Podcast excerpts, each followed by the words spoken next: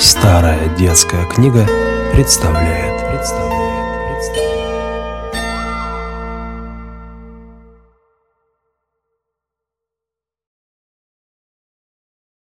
Волк и семеро козлят. Жила-была старая коза в лесу в своей избушке. У нее было семь козлят, которых она очень любила. Днем уходила коза в лес за кормом, Уйдет, да деткам велит крепко-накрепко запереться и двери никому не отпирать. Воротится коза домой, постучит в дверь и запоет. «Козлятушки, ребятушки, отопритесь, отворитесь, ваша мать пришла, молочка принесла». Услышат козлятки голос матери и отопрут ей дверь. Покормит их мать молочком и опять в лес уйдет до вечера. Подслушал раз волк, как коза у своей избушки поет, и задумал козляток обмануть и съесть. Подождал он, когда коза ушла из дому, побежал к избушке и заревел грубым голосом. «Козлятушки, ребятушки, отопритесь, отворитесь.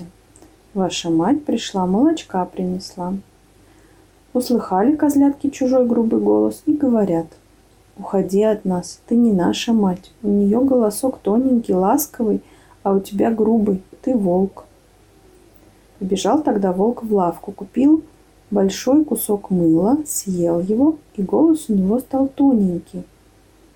Вернулся он опять к козляткам, постучал в дверь и запел.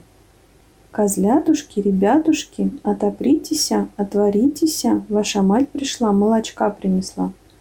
Пропищал это волк, а сам положил свои черные лапы на подоконник и дожидается – Увидали козлятки черные лапы и закричали. «Не отопрем! У нашей матери не черные лапы, ты волк!» Убежал тогда волк к мельнику и сказал ему, «Я ушиб себе ноги, намажь мне их тестом и осыпь белой мукой».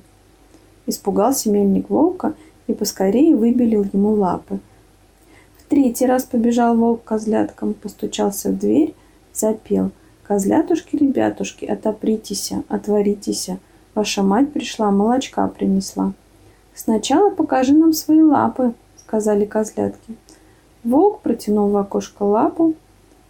Козлятки увидали белые лапы, подумали, что это мать, и отворили дверь. Волк вскочил в дверь и бросился на козлят. Козлята испугались и попрятались кто куда мог. Один прыгнул под стол, другой под кровать, третий залез в печку, четвертый бросился в кухню, пятый в шкаф, шестой под корыто, а седьмой в кадушку. Но волк скоро всех их похватал и проглотил, только одного седьмого не заметил в кадушке. Наевшись досыта, волк ушел из дома, лег на лугу под большим деревом и заснул. К вечеру вернулась коза домой. Видит, дверь открыта настежь, столы, скамейки опрокинуты, корыто разбиты и все валяется на полу. Стала она искать своих деток, но их нигде не было. Стала их звать, никто не откликался.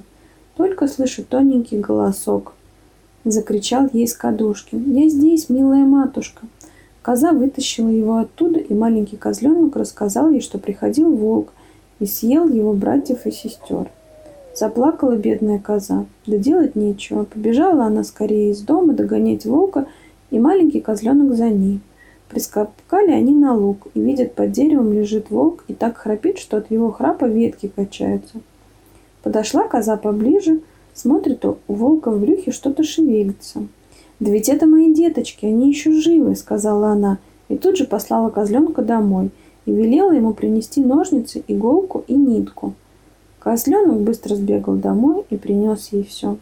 Коза разрезала волку живот, и все шесть козлят выпрыгнули оттуда целые и невредимы. То-то была радость. Стали козлятки ласкаться к матери, прыгать возле нее, а коза и говорит — Теперь, детки, бегите скорее, соберите мне побольше камней. Козлятки живо набрали камней и набили ими волку полное брюхо. А коза зашила ему разрез так, чтобы он ничего не слыхал, даже не пошевельнулся. Спряталась коза с козлятками в кустах и стала дожидаться. Прошло немного времени, волк проснулся и поднялся на ноги. Захотелось ему пить, и пошел он к колодцу, а камни в брюхе так друг, друг о дружку и постукивают – Еле-еле добрался волк до колодца и наклонился к воде. Тяжелые камни перетянули, волк упал в воду и утонул. А козлятки, увидя это, с радостью закричали. Волк утонул, волк утонул. И вместе с матерью запрыгали вокруг колодца.